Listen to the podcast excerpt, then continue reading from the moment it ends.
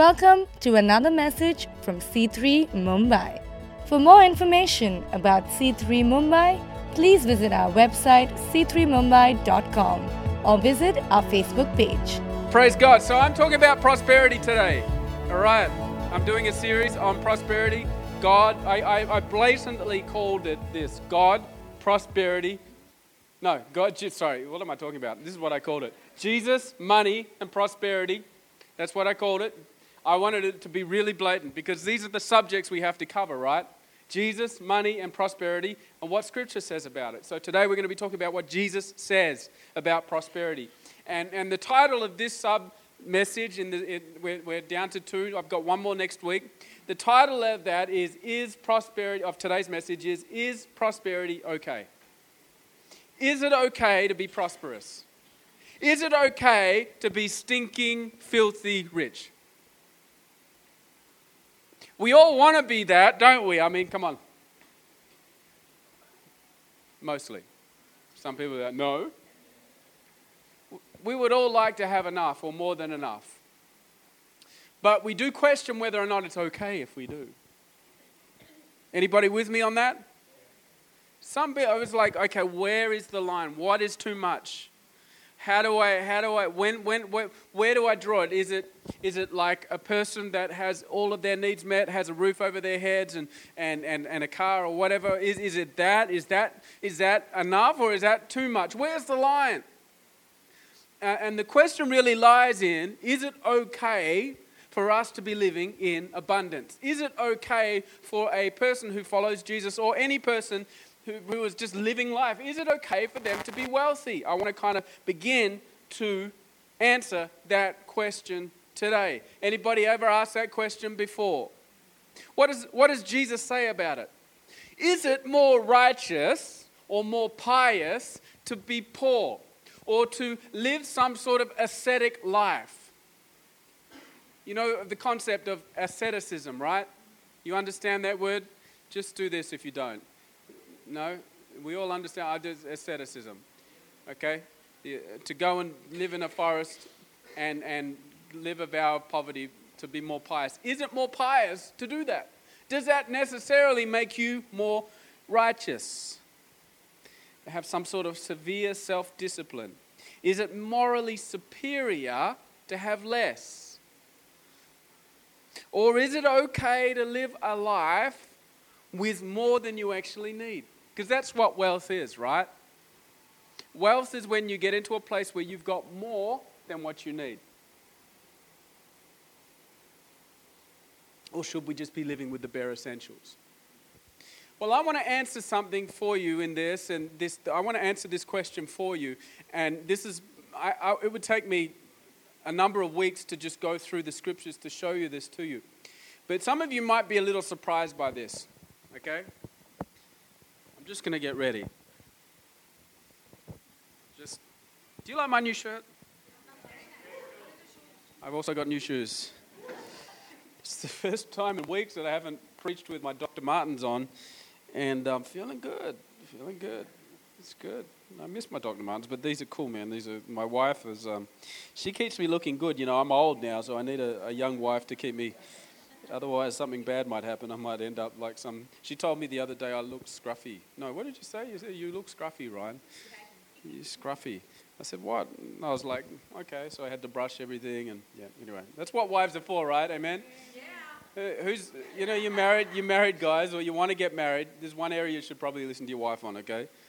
Yeah. Anyway, I don't know why I got into that. New shoes, new shirt. Is it okay to be prosperous? Is it okay to have more than you need? What does the Bible say about it? In the Bible, is it okay? The answer is yes, it is okay. I just want to set some, some, uh, some, some sort of religious spirits out of, the, out of the room, okay? And say, God is completely fine with you living in abundance. God is completely okay with you having more than enough. He's fine with it. When you look through the Bible, you look at guys like Abram or Abraham, guys like David, guys like Solomon, guys like Moses. These men were incredibly rich. I mean, Solomon, we don't really know how much he exactly had, but if you don't know this, you, you may already know this, but he was one of the richest men that ever lived in history. So, so obviously, it's okay for you to be a follower of Christ and to be incredibly wealthy because these men were incredibly wealthy. Some of you, I just heard a couple of yes. it's like, okay. And I did that on purpose because I don't want anyone feeling guilty for having abundance. It's okay. You can have abundance. That's no problem at all. I mean, look at this. I've got a scripture in Psalms chapter 1, verse 1 to 3. It's the first book of Psalms, written by who? Who remembers who wrote this? David, King David. Was King David poor? No, he wasn't. And look what he wrote. He said, he said, Blessed is the one who does not walk in step with the wicked, or stand in the way that sinners take, or sit in the company of mockers, but those who delight in the law, who, whose delight is in the law of the Lord, and who meditates on his Lord day and night, that person is like a tree planted by streams of water, which yields its fruit in season, and whose leaf does not wither. Whatever they do, what does it say there? Oh, no, no, Ryan, it's talking about a different prosperity. No, no, it's, it's talking about money. First book, book of Psalms. It's like, well, there it is. It's like, boom. It's like, wow, that is in your face. It's kind of, it, who finds that kind of is a little a bit offended by that? It's like, no, hold on, God. I don't know. What's this Ryan talking about? Is he, oh, he's taking some drugs today? You know, he's, he's, he's gone on some sort of trip where he's wanting everybody to be wealthy and he's going to become a prosperity evangelist. No, that is not what is going on right now. But you have to understand something. The Bible talks extensively about money, and it talks about it in uh, it talks about abundance and prosperity. The whole listen, the Jewish race, uh, which is where our Bible has roots in. I mean, Jesus was a Jew, and uh, and and the, this, the if you don't know this, the first bit of the Bible is the Torah. It's the same. It's the same book that the, the Jews live by. Listen to me. A lot of that book, the Torah, has has has has practical stuff in it on how to be wealthy. Talks about seed time and harvest. Well, you gotta you gotta plant when, when it's in season. And there's also there's a, there's a whole there's a whole way that the, the, the Jews live by that has made them one of the smallest groups of people in the world, but one of the richest. Okay? It's from the Bible. You gotta understand this. Some of you are like, I gotta find some of that stuff because I want to be rich. okay. That's okay. That's for you to discover. But God's going to take you through a process, and I'm going to, I'm going to teach you some stuff today that are going to help you in that. But nowhere in the Bible does it advocate that poorness equates with, with righteousness. Nowhere in the Bible. It does say, when, when in, in reference to Jesus, it says that though he was rich, he made himself poor in order to do what he did on earth with us. I got the last bit of that scripture wrong, but it's basically what it says.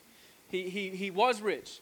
And, and when, when, we, when we're talking about the richness of God versus like the richness of men, like just think about it. Though Jesus was rich, what, what, we, what kind of wealth are we talking about? He's God. Uh, he can create at his word whatever he wants. Okay, he doesn't have to go and toil for his money. He can just, he can literally make it. So Jesus, coming from heaven, where I talked about this last week with the road base, the road base, what the roads are made out of, is not bitumen, but gold. Let me tell you something. Jesus was rich. He made himself poor. How did he make himself poor? By coming here. And even if he was to live the most lavish life that you can think of on earth, okay, that is still poor in comparison to what he came from. You understand? But he, in, order to, in order to achieve what he needed to achieve, he came and lived a life so that he was constantly on the run. But you have to remember something. He had a treasurer. You know that, right? Jesus had a treasurer. His name was Judas. Can I just say something? Poor people don't need treasurers. Okay? You don't need a counter of the money when you ain't got no money. That's just weird. Can you count the money, Judas? Uh, Jesus, uh, we ain't got no money. He was able to pay for 12 men, keep them kept. They went from place to place. They had they were mouths to feed, all of that sort of stuff. Jesus wasn't wasn't it's not talking about Jesus as in he was like this sort of ascetic poor guy. No, that's not what he was. Jesus had enough to live by. He had enough to provide for his, his guys. And they did, in the end, have people also giving into the ministry because, I mean, he was going around changing lives. Let me tell you something when lives are getting changed, there will be some money that comes out of that, right? You know, that's, that's what we do here. Okay, that's why we have to set in place a process for our church where there has been where there has been money that comes in. We, we just then took up an offering, right? What, what happens with that money is it goes in, there's two people that go and count it over there, and, and those two people sign off, and they count every note and they count every bit that comes in, and then Garima goes and gets that, and she goes, okay, that's the notes, and those same notes will go down to the bank, and, and the banker counts in those same notes, and it all goes into the bank, okay? and we and it's a section 25 company. We have to be audited by by an accountancy firm and all of that sort of stuff. Listen it's it's all done properly because look there will be money that flows into the kingdom of god when lives are changed. And it was the same with jesus. And my point is this. Jesus wasn't an ascetic poor guy he was a man with a purpose so it's okay i just does warn us of What Jesus does warn us of is greed. Greed. He warns us directly of greed. We need to talk about greed. And Jesus talks about it pretty directly, and he has some parables about it, and he, he goes head up against greed. And to define what Jesus is talking about when he says the word greed, because in this room, there's probably a few definitions. If I was to do a show of hands and, and say define greed, you may define it, but it may be slightly different to what Jesus was defining greed by. But it might be kind of the same. But it's important to understand what Jesus was talking about when he was talking about greed. I want you to turn your Bibles to Luke chapter 12.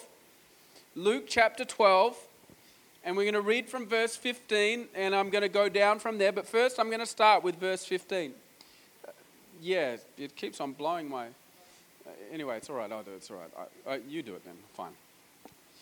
Okay, cool. Thank you. Yeah, just push that button. Okay. Luke chapter 12, verse 15.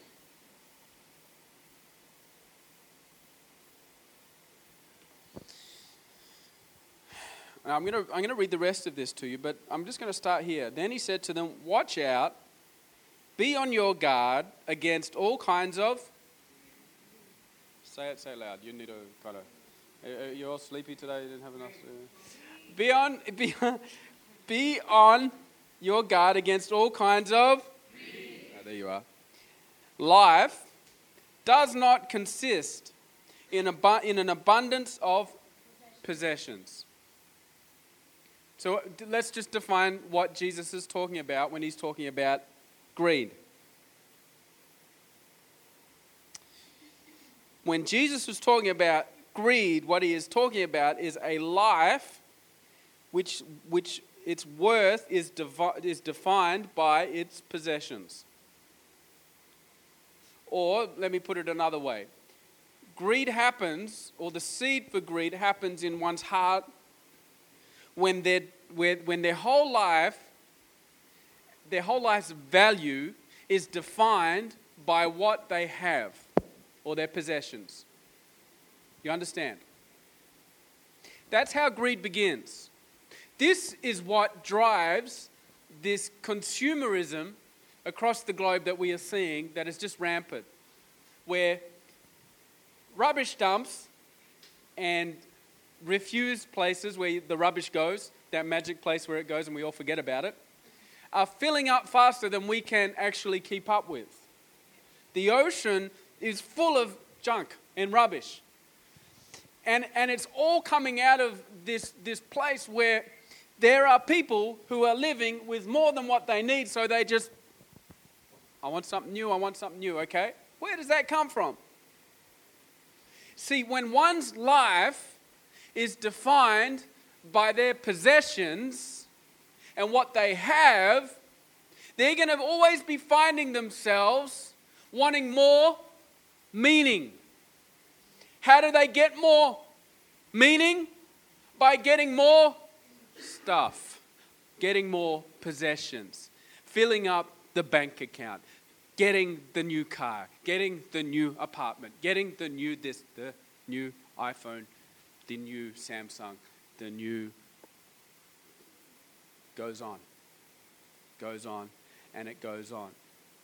Now the problem with this is this is that after a while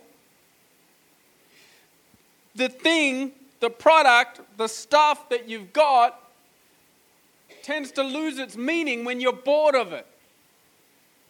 So we live in this constant, like, I need more. And, and, and, and, and listen to me, these big, smart marketing and advertising agencies, you might work for one of them, so it's okay. I don't, I'm not having a shot at anyone's job or what you do, but they will always show you what you don't have. And they will always try to convince you that you need it. Your life is going to be so much better if you live in this apartment. You know? They'll have some sort of model that looks like me looking over from a balcony with a glass of whiskey in his hand, looking at the view and say, Look at Bombay. From this angle, your life would be better if you live here. And then the next billboard is Oppo phone, selfie, selfie, selfie. I don't know. It's just like, it'll always be stuff that you don't have, right? And, and we get tricked. We get tricked into this. My life will mean more if I have that, if I have that, if I have that, if I have that, if I have that, if I have that, if I have that. I need that, I need that. Jesus defines greed as a life which meaning is defined by its possessions. Now, and, and the trouble with this is, is that when our lives are defined by that, when our lives are defined by our possessions, your life will presently never be enough. And contentment will be a problem. I mean, listen to some of the things we say when we talk about a rich man. What's the first thing we want to find out about that person? So, how much is he actually worth? I mean, listen to our language. How much is he worth? What do you mean, how much is he worth? What's giving him that worth? The money? He's worth what? I don't know. If you want to define it by money, well, he's got some money in the bank account and he's got this asset and that asset and he has an island off and the thing and whatever. Who cares? Right? But we, us human beings, have defined our lives and our value system according to monetary worth. And Jesus says this is where greed begins. Have you ever, have you ever gone to a wedding or, or an event, someone's birthday party, or, or you've traveled abroad and you've gone and stayed at someone's house, or even you've traveled around and you've gone and stayed at someone's house, and they're, they're, they're a lot more like wealthy than you? You know what I'm talking about? Have you ever, have you ever felt that because of that person's wealth, they have more value than you? Have you felt that? You know what I'm talking about.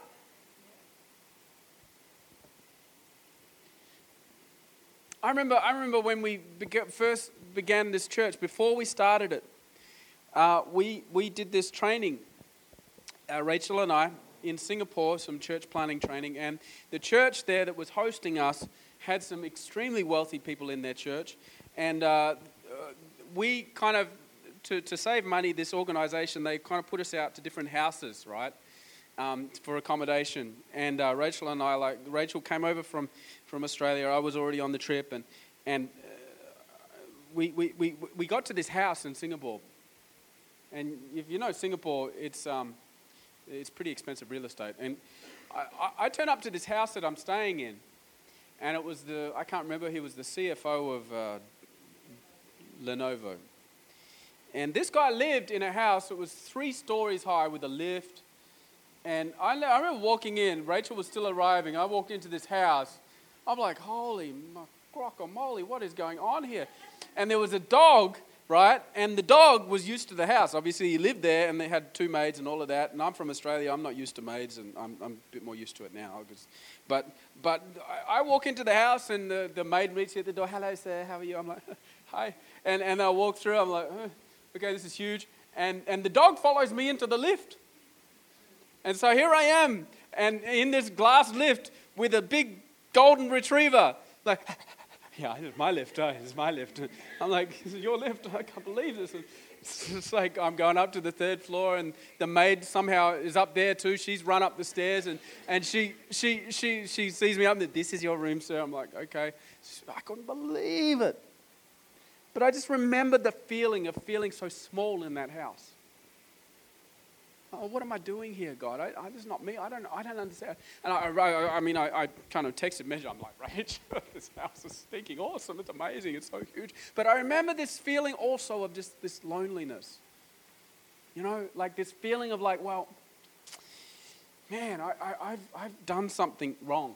You know, if there are people out here in places like Singapore and stuff like that who are living like this. I don't know, maybe I've missed the mark. And my own sense of self value was affected. As much as I enjoyed it, but I knew I was living someone else's life, you know? Understand? Who's been there? You've got to understand something. Jesus said that your worth is not defined by your possessions. And the beginnings of greed, and greed is a sin, will start when you begin to define yourself by your possessions. And you're going to find this is how you'll know it's sin.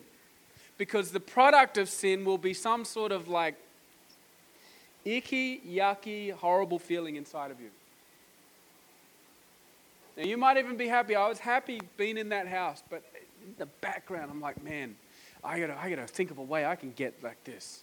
I gotta, I gotta, man, if there, I want this sort of stuff. I began to covet, you know. And, and that is the trap of money and possessions. Now, is it okay that that gentleman who lives in that house, if he's still there, good Christian man, loves the Lord, he follows, he goes to church every week, he um, he gives. He, I'm sure he does. He has it all. He has it all together. It's okay. God is completely fine with him. But you know what? For that guy, there's also someone who has more. You understand? There's the CEO. Well, you should see where he lives.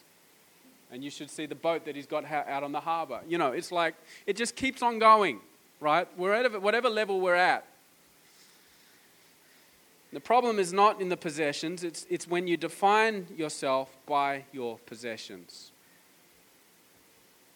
Jesus defines this as greed.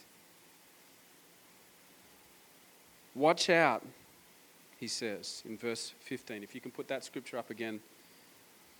Watch out. Be on your guard against all kinds of greed. Life does not consist in an abundance of possessions. So, he, Jesus goes on after this into verse 16, and to explain his point, he tells a parable because he's a great teacher. Jesus, one of the things he does to make a person think is he will tell a parable. So he tells this parable about a rich man who has an abundant harvest. Let's read it, okay? Verse 16. And then, after telling him this about possessions, he says this parable The ground of a certain rich man yielded an abundant harvest. Now, let's just stop there for a moment. Let's just picture this man. He's a rich man already. You understand? Is Jesus saying that this rich man should be a poor man? Is Jesus okay with this rich man being rich? It's okay, you can, you can go there. It's not a trick question. He's okay with it. I just, I just want you to see this, okay?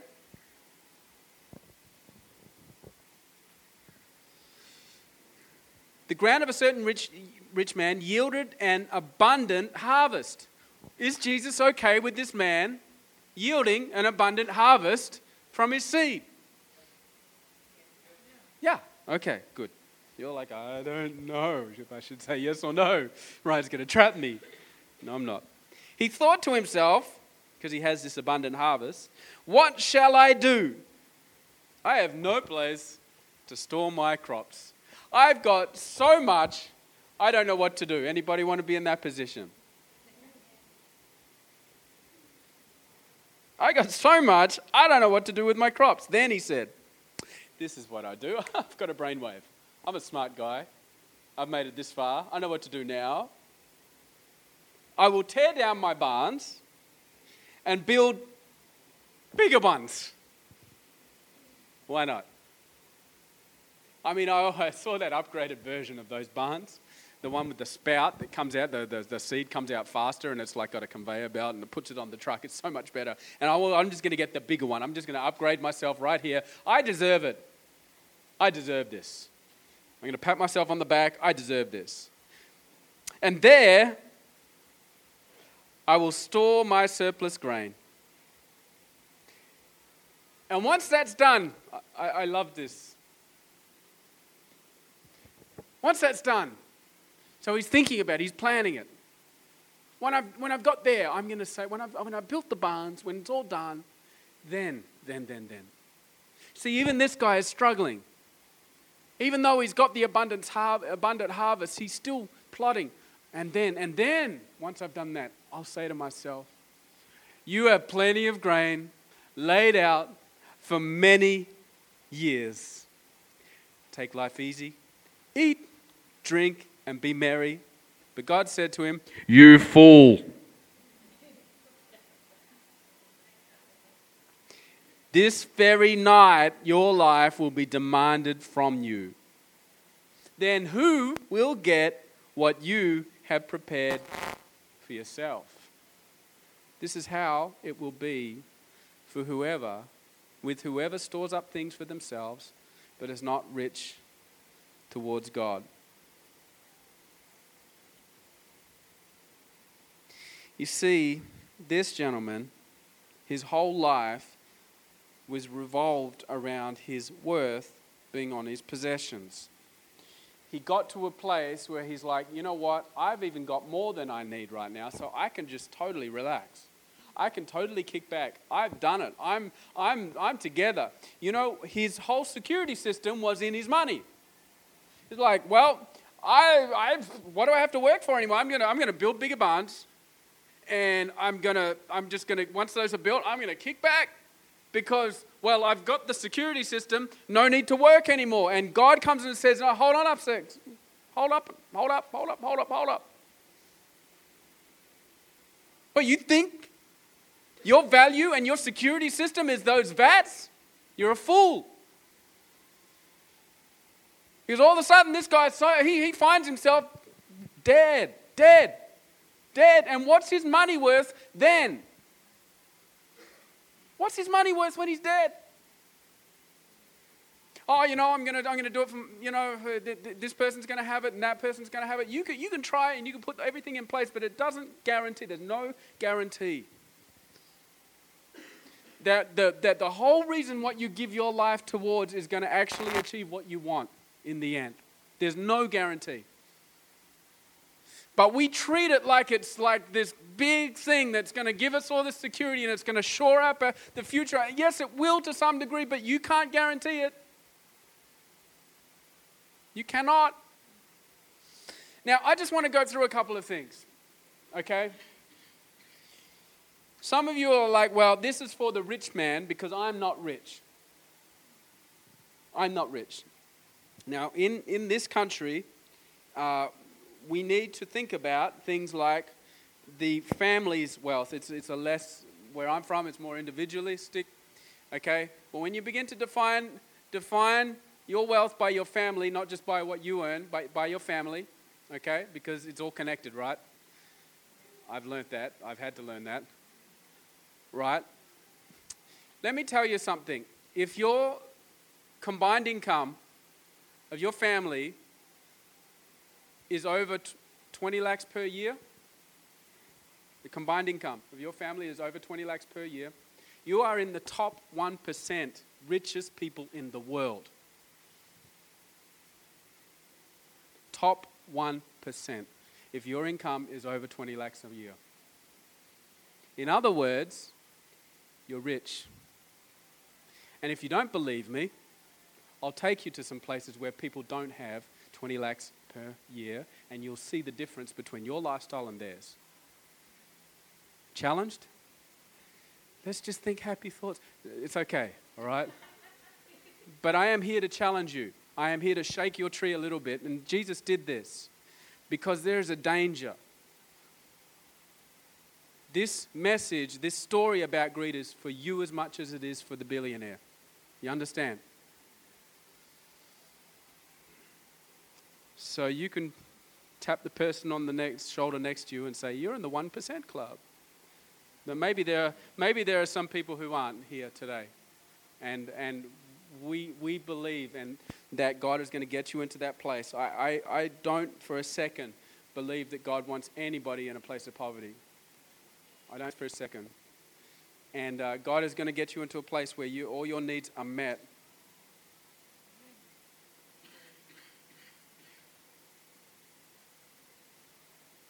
But God says to this man who has the abundant harvest, and God is completely fine with him having an abundant harvest, when he says in verse 20, You fool, this very night your life will be demanded from you. Then, then really, who's going to get what you prepared for yourself? What he's saying is your value, your safety net, your security is not based on your possessions. It's not. This man's life's value, meaning, and security was centered all on his possessions and what he had. I'll say it again his value, his meaning, and security was centered on his possessions.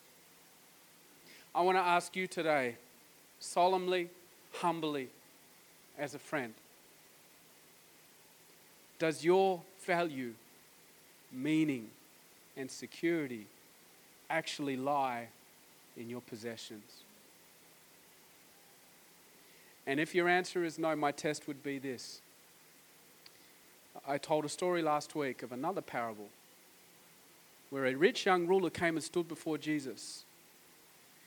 And the rich young ruler, he said to Jesus, Listen, tell me what I have to do to enter the kingdom of God. And Jesus says, Okay, follow the Ten Commandments. He says, I do. I've been doing that since I was a boy. And then Jesus says, He says, He looked at him and loved him. And he said this He said, One thing you lack go and sell all of your possessions to the poor and then come follow me. I'll ask you again Does your value, meaning, and security come from your possessions? If the answer is no, then the challenge for you is the same as the challenge for that rich young ruler. Then go and sell it all. Am I asking you to go and sell it all? No, I am challenging you. Let's be real. See, Jesus is not the kind of guy that kind of gives you some sort of system where you can fake it. He will get his knife out and cut straight to the bone. But through that, you're going to grow. And he's going to cut away some thinking and some stuff in you that needs to, it just needs to go. And money is one of these areas where it's like going to be the most challenging thing for you. This gentleman thought he had reached ultimate security. I've got all the value I need. I've got all the meaning I need, and I have all the security I mean, and next thing, you're dead. And then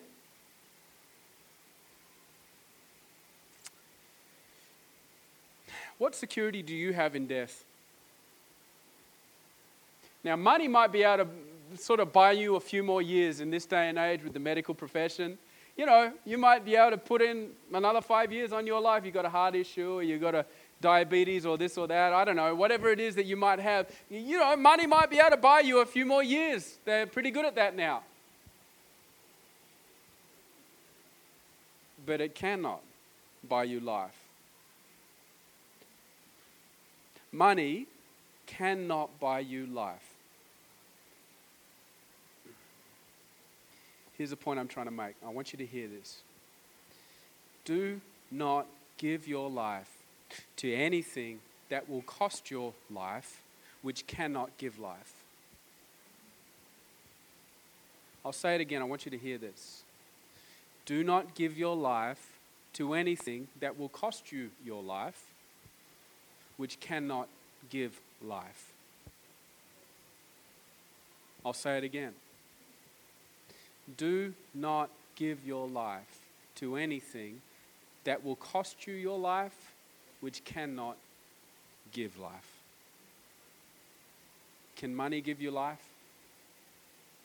Can money give you life? Yes or no?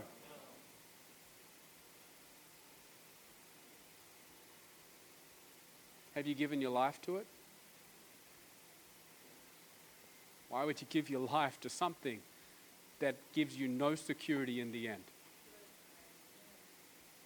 The reality is, people give their whole lives for this one thing possessions. Possessions. I must have, I must have, I must have, I must have. By the time I get old, I must have it all. I must have it all together. I must get it together. I just turned 40, you know. I, uh, one of the challenges for me as a young man still, but getting old, I'm like, flip, what am I doing? I'm 40. Oh my gosh. I'll be honest with you, I was challenged by it. What am I doing? Like, oh man, I'm going to be 60 in 20 years. Oh, it's scaring me. I'm challenged by this. When I was preparing this message, I was as challenged as you're feeling right now. The problem with my job is I get to feel the burn before you feel it. I don't want you to hear this.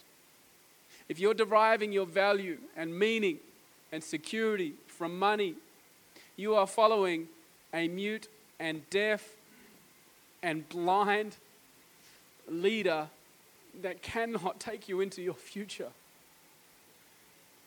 It can't. If you're deriving your value and security from that thing, you're a fool. That's what Jesus says. And I'm challenged by that because I know what it feels like to be that fool based on my decisions and my thinking processes sometimes.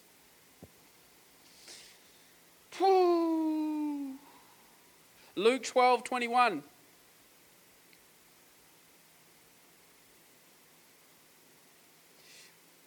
Jesus says, He says, This is how it's going to be.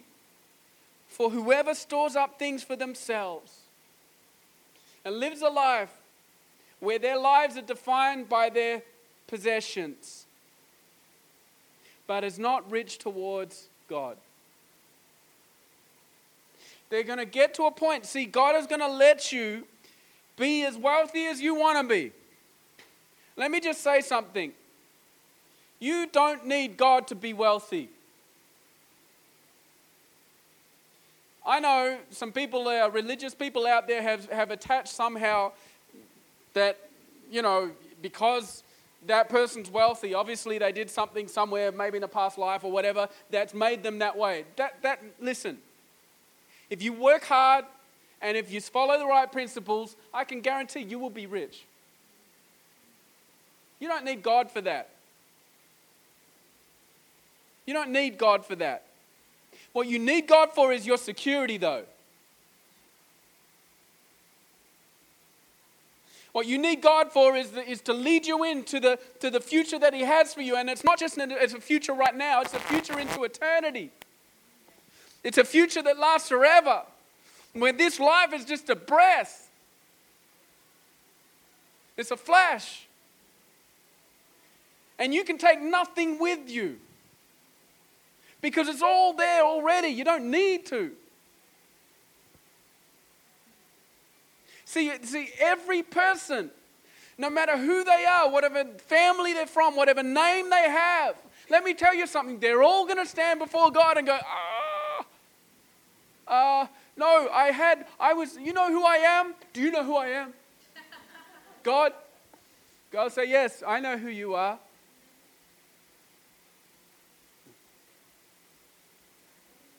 Did you know how much I had in my bank account? It's like, what, what, what, the, the, that paper stuff, that paper?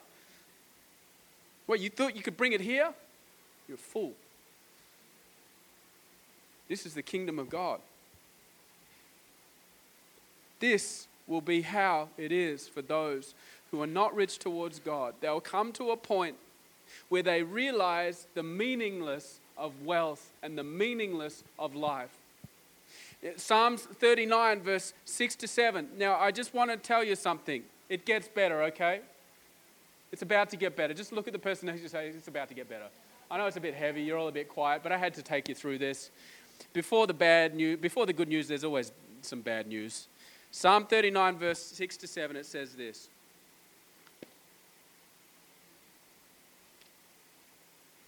Surely Every man walks like a shadow. Did we get the right version? Okay, I forgot to tell you that this needs to be the New King James. Take that down. I'm just going to read it to everyone. That's okay. Just, just sorry, that's my fault. I want you to hear this. Surely every man walks about like a shadow. Surely they busy themselves in vain. He heaps up riches and does not know who will gather them. And now, Lord, what do I wait for? My hope is in you. We heap up riches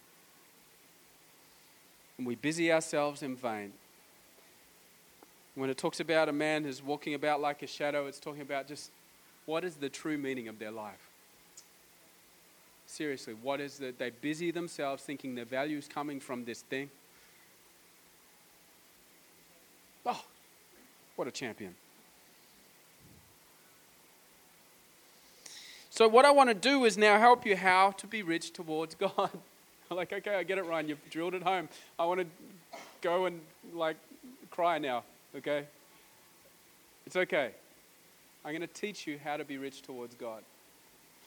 And, and I have to remind you something what I said at the beginning of this sermon. God is okay with you living in abundance. In fact, He wants you to be living in abundance. I'll put it another way God is okay with you being prosperous. In fact, He wants you to be prosperous. But the moment that thing defines you and makes you who you are, you are starting to walk into greed. That is the trap.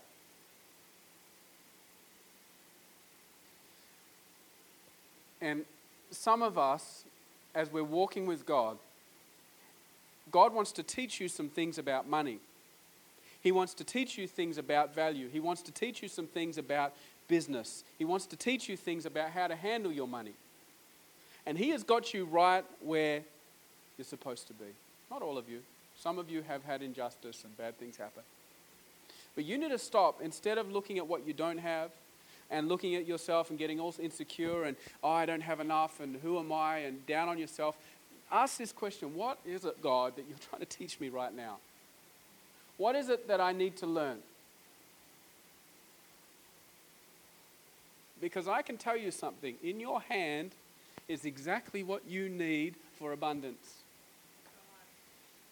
Let me say it again. Some of you don't believe me. You have to believe me on this. In your hand is exactly what you need for abundance. It's in your hand right now. I need my, in my, oh, I have a, a visual. In my bag, there's an apple. I need that apple. Oh my gosh, I've totally lost time. You okay with if I finish this in the next five minutes? Thanks, Princess. Is that the same apple?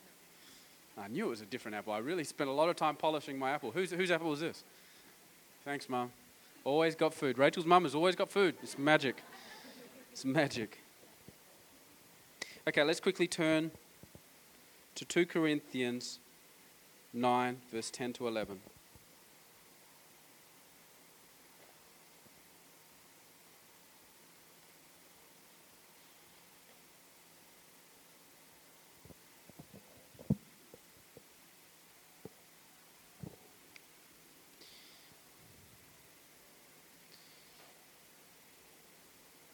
Verse 10 Now he who supplies seed to the sower and bread for food will supply and increase.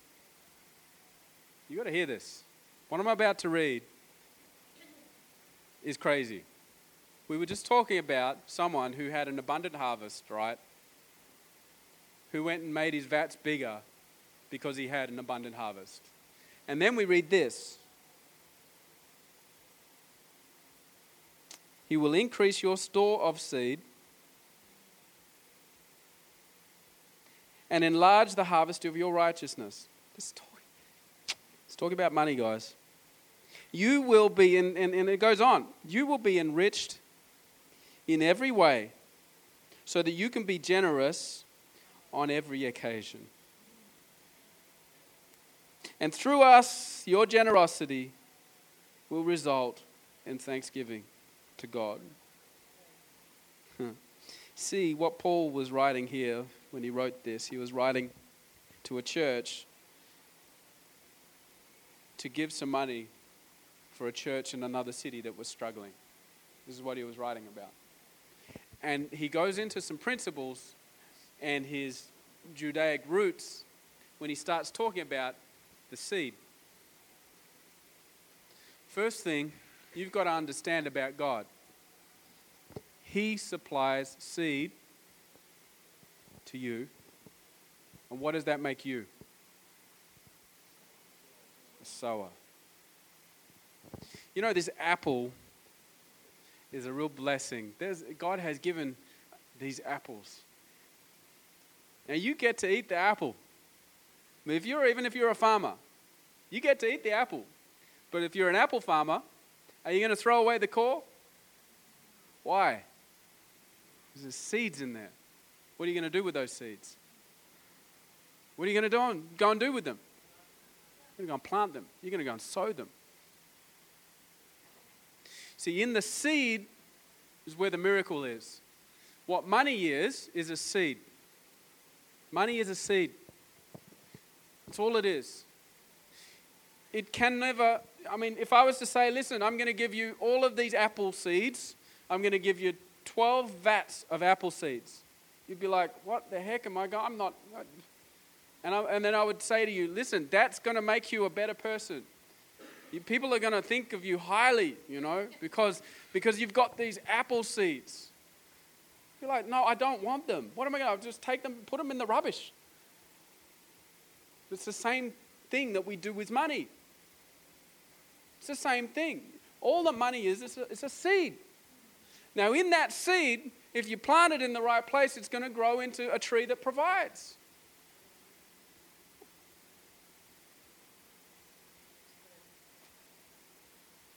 Now, how do we get generous to God? Because when we start planting our seed there, that will be a tree that will flourish more than anything else and it will become a source of life, not just m- money. It'll be a source of life. When, it, when the Bible talks about prosperity, it's talking about health, it's talking about all sorts of things, not just money. because if, if, if we have to start getting rich towards God, how do we start getting rich to God? To God, we'll just start putting your seed in the right place. Now, the Bible talks about, I'm going to go back to it again, once again. It talks about the tithe. All that is, is planting a seed. God says, I'm going to give you 10 seeds. 10 seeds. You can do with the nine whatever you like. Go for it. Help yourself, knock yourself out. It's yours. But give me one back. Plant one back. That's how we begin. That's how we begin. The reason why God has put that in place is because it's, the, it's, it's a real thing. It's an actual thing that we can begin to do to say, yes, I actually do trust you, God, as my supplier, the supplier of my seeds. Whether or not you believe that will be defined by whether or not you can tithe. If you can't tithe, and I'm not judging you, I'm, not, I'm just challenging you as a, as a loving brother, uh, is, is, is this. If you can't tithe, it's probably because you don't believe God's your sower, your, your supplier. That's why he has to say in Malachi, test me in this. Test me. Because he knew it would be hard for us. It's like, test me out, yo. It's okay. You can trust me. I'm the, I'm the, I'm the supplier. It all comes from me. Don't believe me? Try it. That's what he's saying. Once we get down with that, then God actually begins to take us into a place of abundance. When he takes us into a place of abundance, I'm telling you something. He begins to give you a blessing so you can be a blessing. Let me just say this, and I've got to finish. I've got to finish. But Jesus wants you individually and us as a church as part of our as our job to be love and light and that's part of our vision statement part of that is to be a blessing in this city and let me tell you something this city needs a lot of money why? Because there are millions upon millions of people whose lives are defined by their wealth. They're so busy trying to prove themselves with this thing that will never prove them, that will never hold them up, that it's created this system where the poor stay poor and the rich just keep on getting richer. Let me tell you something the church needs to cut through the center of that and begin to put in places of, of worship and schools and, and, and, and orphanages and education facilities and entertainment places for, for, for, training up people in the arts. And well, the church needs to be center in that. And let me tell you something, it's going to come out of a place of generosity. When the church begins to understand that the, the he, he, he who is the, the, the supplier is God Himself. It's God Himself. And when we get this, when we begin to step into this, you're going to find an abundance. But you're not going to be bound by it anymore. And God is not going to take you into that place until you get this.